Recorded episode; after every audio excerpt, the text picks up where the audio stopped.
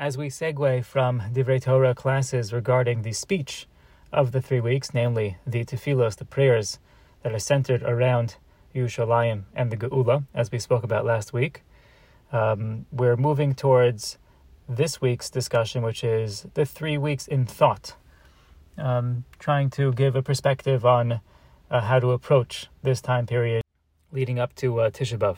At the very end of Shemona Esrei, after the brachas are completed and the final supplications are completed, the very, very last line before we are totally finished is Yehiratzon Malfanecha Sheyibane Beis Hamikdash Bimheru V'Amenu V'Sein Chalkeinu B'Sarasecha, etc. We ask Hashem to rebuild the Beis Hamikdash directly, and then we ask Him to give us our portion in Torah, and then we continue with another thought about uh, restoring Yerushalayim. Have you ever considered how that all makes sense? First of all, why are we um, asking for Sein Chalkena Secha to for our portion in Torah as we discuss the rebuilding of Beis Hamikdash, as we request the rebuilding of the Beis Hamikdash, and second of all, it's kind of st- sandwiched in the middle. It seems to be part and parcel of the entirety of the request of the Geula. How do we explain this? That's the main question I'd like to answer. And in the course of answering this question, we're also going to touch upon another um, interesting um, depiction that Chazal say that, as the Gemara in Brachos Daf Ches says, Miyom shecharat beis hamikdash ein lo la'kadosh baruch hu ba'olamo ela daled amos shel halacha belvad. From the day of the destruction of the Beis Hamikdash, Hashem only has left in His world the four cubits of halacha. He used to be in full full force, full glory, to be in, interacting in the world in a in a um, very direct and open way, and now his presence is restricted to the four cubits of halacha. So we understand what the um, statement is trying to trying to convey that whereas we had more direct, more open access, more experiential um, encounters with the Shekhinah while the Beis Mikdash was around, nowadays we experience that through following his word and keeping the halacha. But what is this idea of Daled Amos, of four Amos, four cubits? So, to explain all this, um, I'm going to quote two interesting sources that I got from Rabbi Daniel Glatstein's most, uh, one of his recent uh, Sfarim, his recent books. This one is on this time, period, this time period of the three weeks in Tisha B'Av. Um, he has an incredible knack of finding fascinating Makomas, fascinating sources, classical sources uh, for new and novel ideas.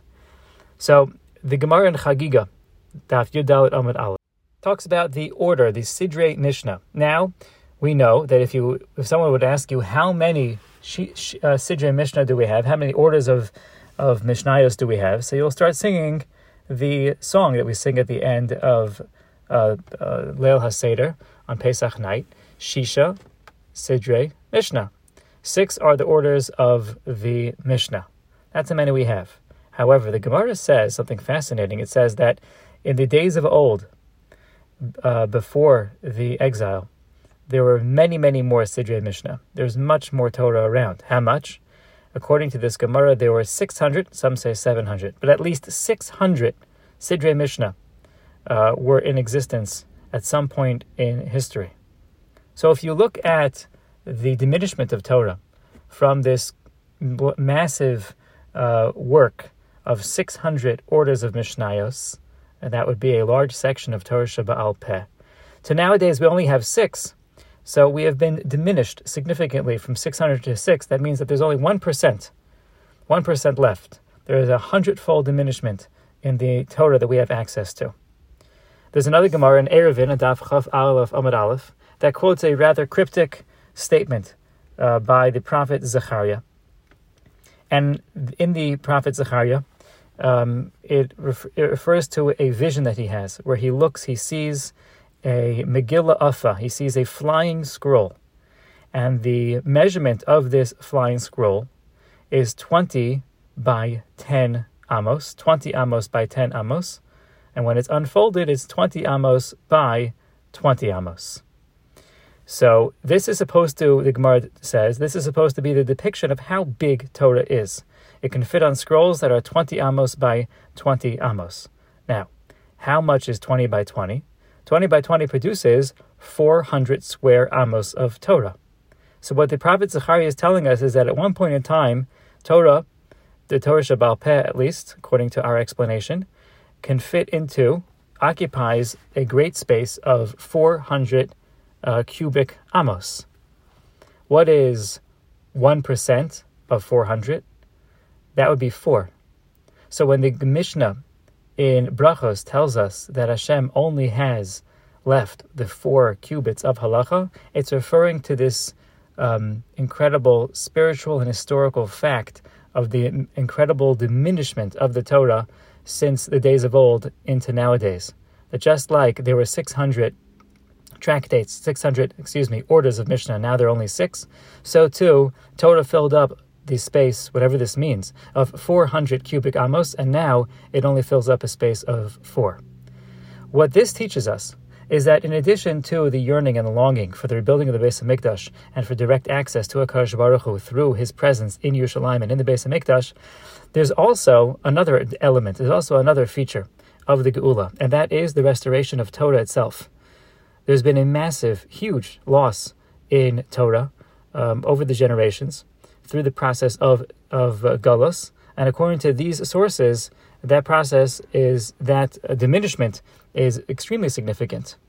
Now, there are those who contend that we have that uh, hidden Torah, that lost Torah, is woven into and in drips and drops throughout the Torah that we have revealed.